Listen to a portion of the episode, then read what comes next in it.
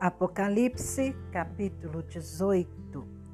Depois destas coisas, vi descer do céu outro anjo que tinha grande autoridade, e a terra se iluminou com a sua glória. Então exclamou com potente voz, dizendo: Caiu, caiu a grande Babilônia. Ela se tornou morada de demônios, refúgio de toda espécie de espírito imundo e esconderijo de todo tipo de ave imunda e detestável, pois todas as nações beberam do vinho do furor da sua prostituição. Com ela se prostituíram os reis da terra. Também os mercadores da terra se enriqueceram à custa da sua luxúria. Ouvi outra voz do céu, dizendo: Saiam dela, povo meu, para que vocês não sejam cúmplices em seus pecados e para que os seus flagelos não caiam sobre vocês, porque os pecados dela se acumularam até o céu. E Deus se lembrou das injustiças que ela praticou. Retribuam-lhe, como também ela retribuiu. Paguem-lhe em dobro, segundo as suas obras, e, no cálice em que ela misturou bebidas, misturem dobrado para ela. O quanto a si mesma glorificou e viveu em luxúria, deem a ela em igual medida tormento e pranto. Porque ela pensa assim: estou sentada como rainha, não sou viúva, nunca saberei o que é pranto.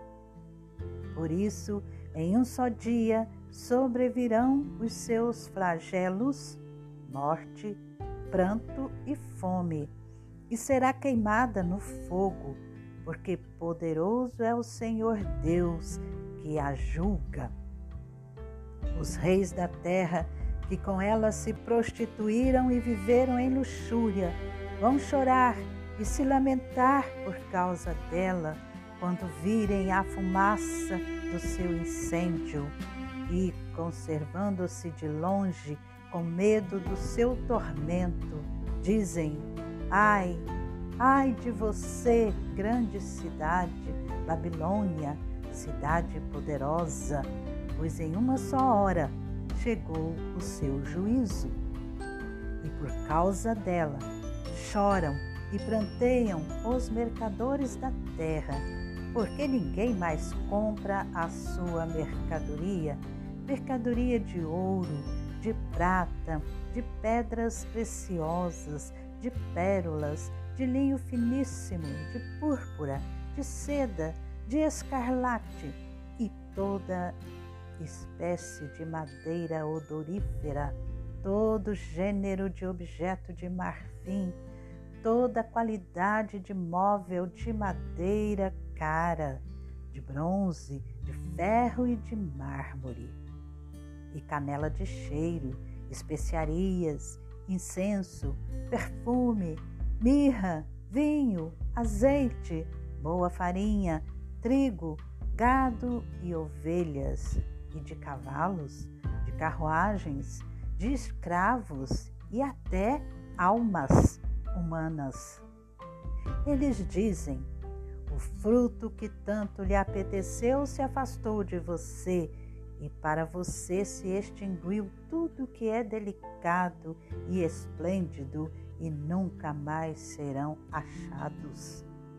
Os mercadores destas coisas, que por meio dela se enriqueceram, ficarão de longe, com medo do seu tormento, chorando e pranteando, dizendo: Ai, ai da grande cidade que estava vestida de linho finíssimo, de púrpura e de escarlate, enfeitada com ouro, pedras preciosas e pérolas, porque em uma só hora ficou devastada tamanha riqueza. E todos os pilotos e todos aqueles que viajam pelo mar, e marinheiros, e os que ganham a vida no mar ficaram de longe. Então, vendo a fumaça do seu incêndio, gritavam: que cidade se compara à grande cidade? Lançaram pó sobre a cabeça e, chorando e pranteando, gritavam: ai, ai da grande cidade, na qual se enriqueceram todos os que possuíam navios no mar, à custa da sua riqueza, porque em uma só hora foi devastada. Alegrem-se por causa dela, ó céus, e também vocês, santos, apóstolos e profetas, porque Deus julgou a causa de vocês contra ela. Então, um anjo forte levantou uma pedra do tamanho de uma grande pedra de moinho e lançou-a no mar, dizendo: assim, com ímpeto, será lançada Babilônia, a grande cidade, e nunca mais será achada. Em você nunca mais será ouvido o som de arpistas, de músicos, de tocadores de flauta e de trombeta. Em você nunca mais se achará artífice nenhum de qualquer arte que seja, e nunca jamais se ouvirá em você o ruído de pedra de moinho.